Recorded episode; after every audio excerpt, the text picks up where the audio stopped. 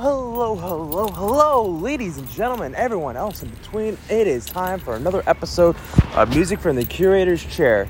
This is another singles episode today. This will be another bonus episode of sorts. This will not be one that'll be a part of this Music from the Curator's Chair series per se. It's just a bonus episode because it's a singles, ep- uh, uh, an episode about a single by Guns N' Roses. Yes, the ones that made Paradise City, Welcome to the Jungle, November Rain, Patience. What else did they make? I'm trying to think of like hits that you all might know. I know they did a few cover songs. Oh yeah, they also did the song for Terminator 2, You Could Be Mine. That was another one that they made from the Use Your Illusion era. But uh, this is not about that. This is about a song that was originally meant to be on Chinese Democracy. Yes, the very same album that took 17 fucking years to make. If you were born in 1991 and you graduated in high school in 2008, you would have been the same length that it took to get that album out. I don't count the Spaghetti Incident. That is to me not a Guns N' Roses album. That's a covers album. Like that's like me counting, like because it's not original content. That's like me counting Renegades for Rage Against the Machine. But the song is called Absurd.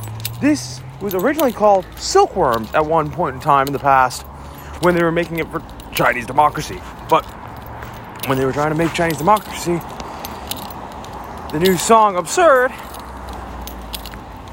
which is their first song in about 13 fucking years. 13 years! It came out last week. I just heard it day before yesterday. And I've been trying to get a little bit of a, a listened through. And I just, I didn't know about it until I searched it up on Spotify because it came up in my recommended as well as on my Apple Music recommended. And it's a treat because it came out and it was it was meant to be something that was it was originally a reworked song of an early song called Silkworms that was never officially released. They debuted the song at a concert at Fenway Park in Boston. And even Axl even said, some of you might have heard this under a different name. And hell, they even said that was fun. So you heard it here first, a new Guns N' Roses song. And quite frankly, this song does sound like classic Guns N' Roses. It doesn't try and become something else.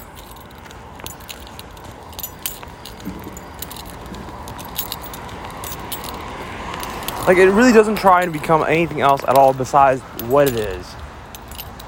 Now, I'm not gonna rate singles on these like uh, like reviews. I mean, I did for the No Time to Die video for from Billie Eilish for the new James Bond film, which is coming out very soon. But this is a different ball game. I just felt at the time maybe I should because it relates to a movie. I should give it a rating, but this is more for the curator's chair. This is more for me telling you all what I think about the song.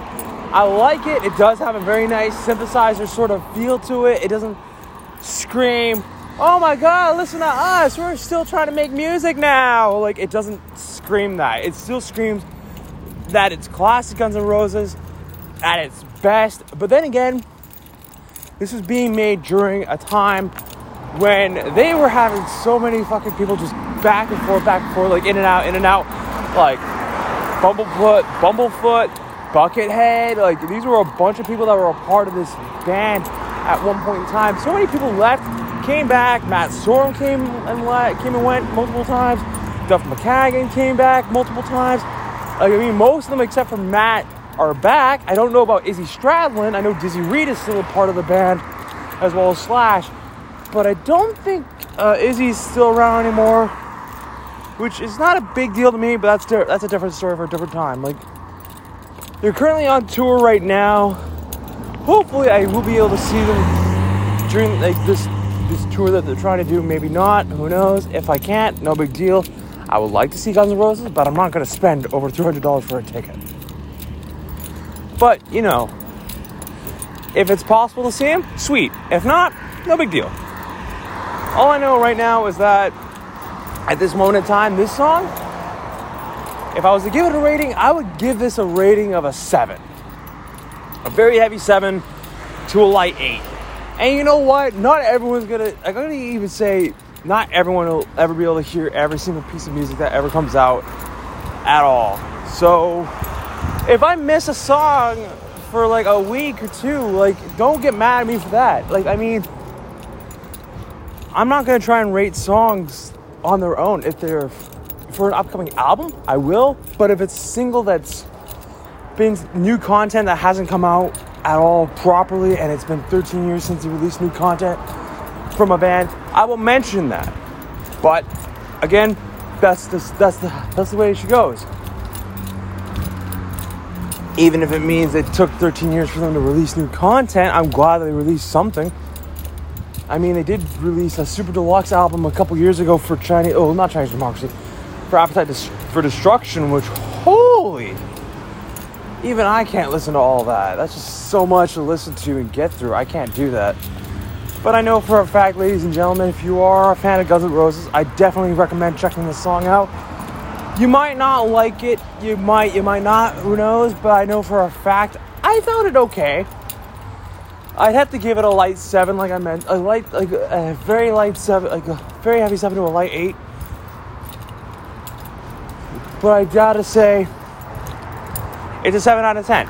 It's definitely worth a listen if you're a fan of Guns N' Roses. If you're not, well, I don't know what to tell you. All I do know is that you should go check out some music when you get the chance, ladies and gentlemen, if you're able to. If you are able to.